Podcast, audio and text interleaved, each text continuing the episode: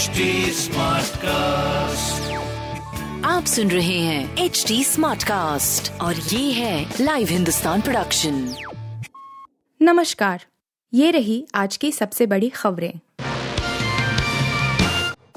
BJP से हाथ मिला सकते हैं चिराग पारस को साथ रखने के फॉर्मूले पर चर्चा। लोक जनशक्ति पार्टी रामविलास नेता चिराग पासवान बुधवार को हिंदी दिवस समारोह में शामिल होने के लिए सूरत में थे। इस कार्यक्रम को केंद्रीय गृह मंत्री और भारतीय जनता पार्टी, भाजपा के वरिष्ठ अमित शाह ने संबोधित किया था। चिराग भी राजभाषा पर संसदीय समिति के सदस्य हैं और वे समिति के सदस्य के रूप में वहाँ थे। लेकिन सूत्रों का कहना है कि सूरत में चिराग के मीटिंग में शिरकत करने के और भी कई कारण थे।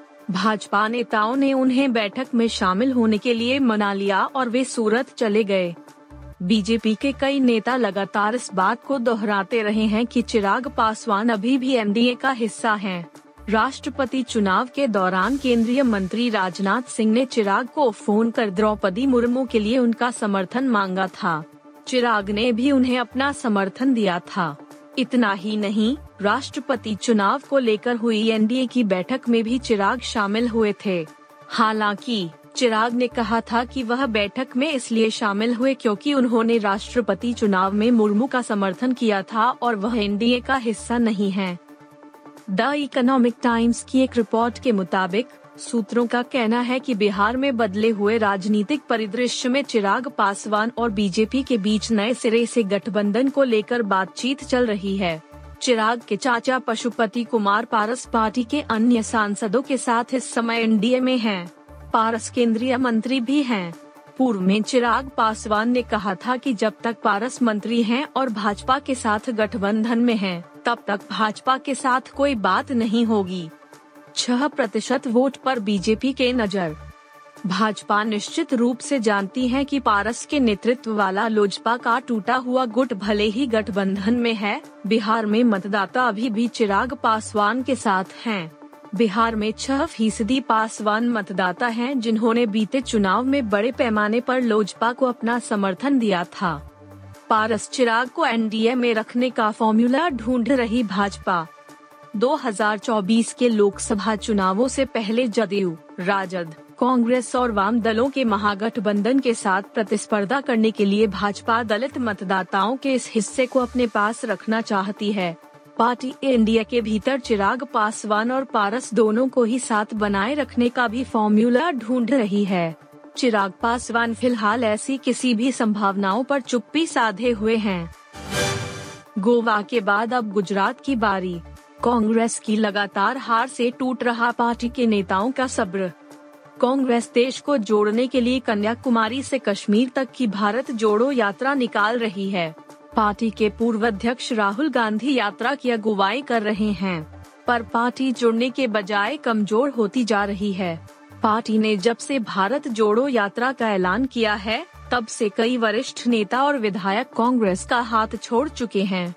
पार्टी नेताओं के मुताबिक, लगातार चुनावी हार से नेताओं का सब्र टूट रहा है।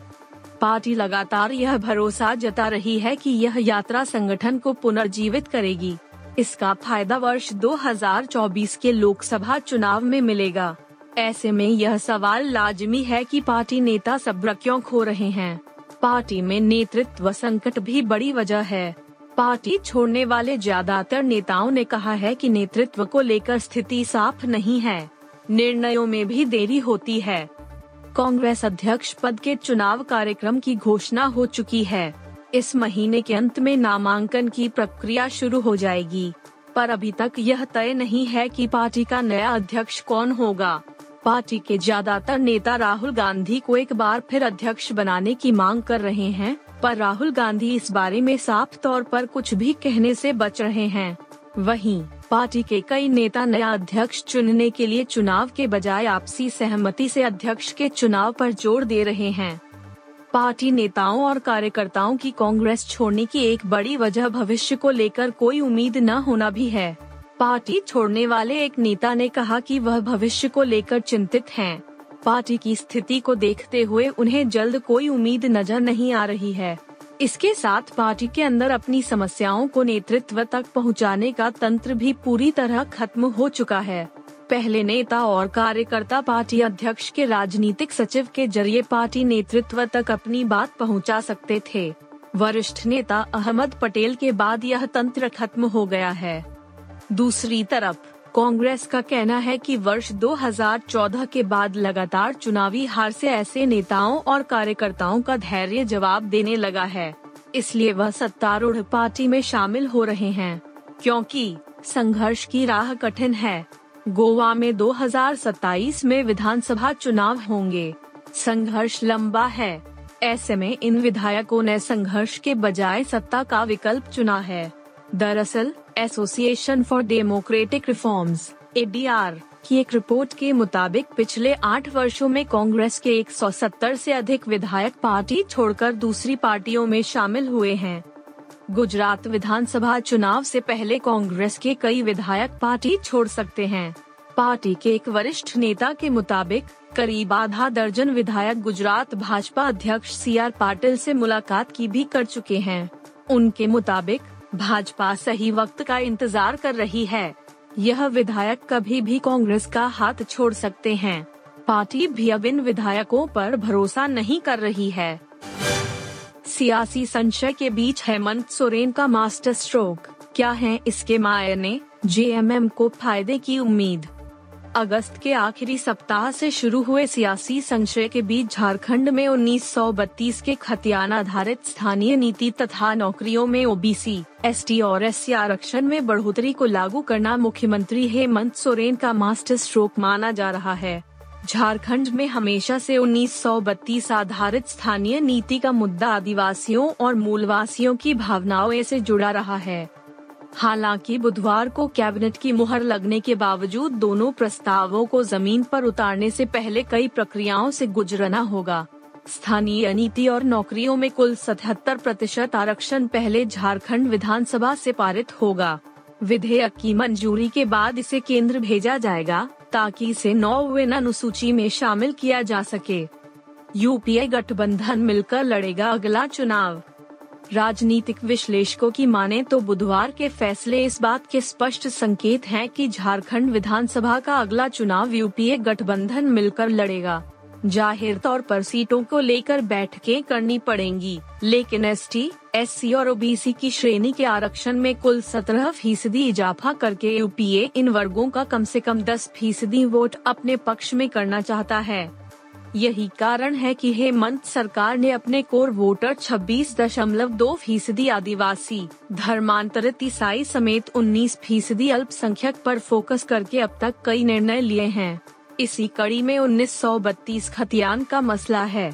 मंडल कमीशन की रिपोर्ट के मुताबिक झारखंड में करीब 50 फ़ीसदी ओबीसी हैं। 2019 विधानसभा चुनाव में झामुमो को तकरीबन 28 लाख वोट मिले थे। झामुमो का अगला लक्ष्य अड़तीस से 40 लाख वोट हासिल करना है।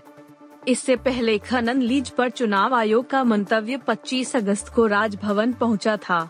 इसके बाद लगातार चर्चा चल रही थी कि हेमंत सोरेन की सदस्यता अगर जाती है तो महागठबंधन सरकार का क्या होगा?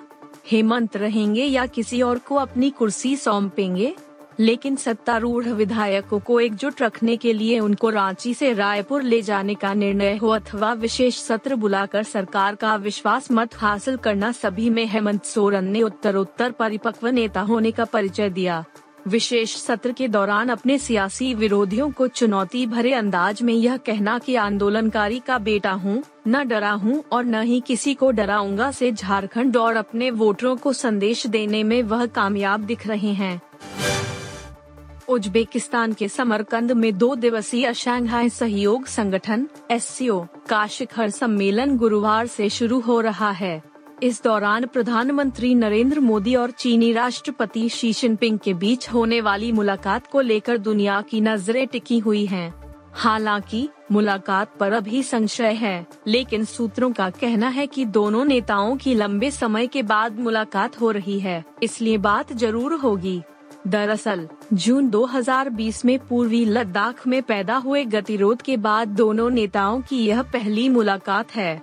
प्रधानमंत्री नरेंद्र मोदी गुरुवार शाम को उज्बेकिस्तान के लिए रवाना होंगे, जबकि चीन के राष्ट्रपति वहाँ बुधवार को पहुँच चुके हैं। इस प्रकार प्रधानमंत्री मोदी कम समय वहाँ रहेंगे। मोदी और पुतिन सम्मेलन से इतर करेंगे मुलाकात। शिखर सम्मेलन के दौरान मोदी की रूस के राष्ट्रपति के साथ बैठक होने की रूस ने पुष्टि की है। पुतिन चाहते हैं कि भारत और चीन के बीच तनाव घटे। बीच में ऐसी भी चर्चाएँ चली थी कि इस मामले में रूस मध्यस्थता कर सकता है। बहरहाल, यह संभावना भी व्यक्त की जा रही है कि पुतिन के साथ बैठक के बाद प्रधानमंत्री मोदी की शी जिनपिंग के साथ भी बैठक हो सकती है, जिसमें लयसी पर कायम तनाव को कम करने की राह खुल सकती है हालाँकि, टकराव वाले ज़्यादातर बिंदुओं से दोनों देशों की सेनाएँ पीछे हट चुकी हैं। लेकिन भारत के लिए मई जून 2020 से पहले की स्थिति बहाली सुनिश्चित करना महत्वपूर्ण है इसके लिए लगातार प्रत्यक्ष और पर्दे के पीछे से भी प्रयास चल रहे हैं। 2019 में हुई थी मोदी की जिनपिंग से पिछली मुलाकात।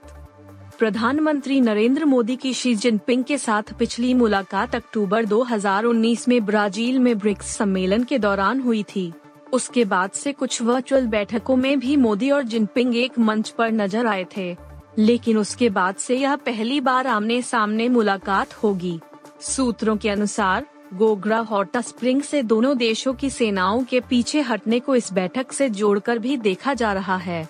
दोनों देशों की तरफ़ से यह यह संदेश देने की कोशिश की गई है कि वे तनाव कम करने के इच्छुक हैं। इस लिहाज से यह माना जा रहा है कि दोनों नेताओं में कुछ बात तो ज़रूर होगी। महत्वपूर्ण साबित हुई है साइडलाइन बैठकें। सूत्रों का कहना है कि शिखर सम्मेलन के दौरान स्वाभाविक रूप से सभी नेताओं की एक दूसरे से मुलाकात होगी। इसमें औपचारिक अभिवादन के अलावा ग्रुप फ़ोटो भी है। लेकिन यदि इस दौरान दो नेताओं के बीच सम्मेलन से इतर कोई बैठक होती है तो उसमें दोनों देश बिना किसी एजेंडे के भी किसी मुद्दे पर चर्चा कर सकते हैं। अक्सर इस प्रकार की बैठकों के दौरान साइड लाइन में होने वाली बैठकें महत्वपूर्ण साबित हुई हैं। मौजूदा हालात में एससीओ में चीन के साथ द्विपक्षीय वार्ता के आसार नहीं हैं, जबकि साइडलाइन बैठक की संभावना बनी हुई है। शरीफ मोदी से कर सकते हैं शिष्टाचार भेंट। समरकंद में चीन के राष्ट्रपति शी जिनपिंग और पाकिस्तान के प्रधानमंत्री शहबाज शरीफ के साथ मोदी की संभावित मुलाकात की कोई आधिकारिक घोषणा नहीं हुई है। पाकिस्तान के डॉन अखबार ने बुधवार को कहा कि मोदी से मुलाकात की शरीफ की कोई योजना नहीं है, हालाँकि शिष्टाचार भेंट की संभावना से इनकार नहीं किया जा सकता। मोदी और पुतिन इन मुद्दों पर करेंगे बात। इस दौरान दोनों दिग्गज रणनीतिक स्थायित्व, एशिया प्रशांत क्षेत्र की स्थिति और बड़े बहुपक्षीय संगठनों जैसे कि संयुक्त राष्ट्र जी बीस और एससीओ के सदस्य देशों के बीच द्विपक्षीय सहयोग के मुद्दों पर चर्चा करेंगे। रूसी राष्ट्रपति के सहायक अधिकारी यूरी उशाकोव ने कहा कि अंतर्राष्ट्रीय एजेंडा पर भी मोदी के साथ बातचीत होगी। सम्मेलन से पहले कजाकिस्तान पहुँचे जिनपिंग। नूर सुल्तान, कजाकिस्तान डंडा चीनी राष्ट्रपति शी जिनपिंग एस के सम्मेलन से पहले बुधवार को कजाकिस्तान पहुँचे। जिनपिंग की कोविड 19 महामारी की शुरुआत के बाद लगभग ढाई साल में यह पहली विदेश यात्रा है। यूक्रेन पर चर्चा कर सकते हैं पुतिन और जिनपिंग। रूसी राष्ट्रपति के विदेश नीति सलाहकार यूरी उशाकोव ने बताया कि जिनपिंग और पुतिन के बीच एक बैठक होगी। इस दौरान दोनों नेता यूक्रेन पर चर्चा कर सकते हैं। एक ही समय में जिनपिंग और पोप का कजाकिस्तान दौरा। चीनी राष्ट्रपति शी जिनपिंग और पोप फ्रांसिस एक ही समय में कजाकिस्तान दौरे पर हैं। हालाँकि, वेटिकन ने साफ़ किया है कि दोनों की मुलाकात की कोई योजना नहीं है जिनपिंग एस सीओ के शिखर सम्मेलन में हिस्सा लेने के लिए बुधवार को कजाकिस्तान पहुँचे हैं, जबकि पोप अपनी राजकीय यात्रा के दौरान गुरुवार तक कजाकिस्तान में रहेंगे। इस दौरान वह विभिन्न धर्मों के नेताओं की वैश्विक सभा में हिस्सा लेंगे। शी से मुलाकात की संभावना के बारे में पूछे जाने पर पोप ने कहा, मुझे इस बारे में कोई जानकारी नहीं है। लेकिन मैं चीन जाने के लिए हमेशा तैयार हूँ। दोनों इससे पहले भी एक ही समय में संयुक्त राष्ट्र महासभा न्यूयॉर्क में, जबकि 2019 में इटली में साथ एक जगह की यात्रा कर चुके हैं, लेकिन तब भी उनकी मुलाकात नहीं हुई थी। तालिबान ने खोली पाकिस्तान की पोल, कहा, अफ़गानिस्तान में नहीं है मसूद अजहर। तालिबानी प्रवक्ता जबी उल्लाह मुजाहिद ने इस बात से साफ़ इनकार किया है कि जैश ए मोहम्मद जैम, प्रमुख मौलाना मसूद अजहर अफ़गानिस्तान में हैं। मुजाहिद ने टोलो न्यूज़ से कहा है कि मसूद वास्तव में पाकिस्तान में ही है। पाकिस्तान ने हाल ही में मसूद अजहर की गिरफ्तारी के लिए अफ़गानिस्तान को एक पत्र लिखा था। पाकिस्तान का कहना है कि शायद वह अफ़गानिस्तान के नंगरहार और कन्हर इलाकों में छिपा हुआ है। पत्र पर प्रतिक्रिया देते हुए इस्लामिक अमीरात के प्रवक्ता जबी उल्लाह मुजाहिद ने कहा जैश ए मोहम्मद का सरगना अफ़गानिस्तान में नहीं है। यह एक ऐसा संगठन है जो पाकिस्तान में ही हो सकता है। वैसे भी इसके बारे में हमें कोई पत्र नहीं मिला है। हमने इसके बारे में समाचारों के ज़रिए ही सुना है। हमारी प्रतिक्रिया यह है कि यह सच नहीं है कि मसूद अफ़गानिस्तान में हैं। तालिबान के नेतृत्व वाले विदेश मंत्रालय ने कहा कि इस तरह के आरोप काबुल और इस्लामाबाद के बीच संबंधों को प्रभावित कर सकते हैं। तालिबान के एक प्रवक्ता अब्दुल कहार बल्खी ने कहा, हम सभी पक्षों से बिना किसी सबूत और दस्तावेज़ के ऐसे आरोपों से दूर रहने का आह्वान करते हैं। इस तरह के मीडिया के आरोप द्विपक्षीय संबंधों पर प्रतिकूल प्रभाव डाल सकते हैं। अंतर्राष्ट्रीय निगरानी संस्था फाइनेंशियल एक्शन टास्क फोर्स फट ने पाकिस्तान को संयुक्त राष्ट्र की लिस्ट में शामिल कुछ आतंकवादियों के खिलाफ कार्रवाई करने के लिए कहा है। इसके बाद इस्लामाबाद ने यह हथकंडा अपनाया है, जिसे तालिबान ने भी बेनकाब कर दिया है। आपको बता दें कि पाकिस्तान एफ़ की ग्रे लिस्ट में है। लश्कर ए तैयबा, एल के ऑपरेशनल कमांडर साजिद मीर को पाकिस्तान अब तक मृत घोषित करता रहा है। हालाँकि, उसने हाल ही में एफ़ के लगातार दबाव के बाद उसके खिलाफ कार्रवाई की है। पाकिस्तान का कहना है कि अजहर मसूद पाकिस्तान में मौजूद नहीं है। उसके अफ़गानिस्तान में होने की संभावना है। पाकिस्तान के इस दावे के विपरीत वह पाकिस्तानी सोशल मीडिया नेटवर्क पर लेख जारी करता रहता है। वह स्थानीय लोगों को जिहाद में शामिल होने के लिए प्रोत्साहित करते रहता है। आप सुन रहे थे हिंदुस्तान का डेली न्यूज़ रैप, जो एच टी स्मार्ट कास्ट की एक बीटा संस्करण का हिस्सा है।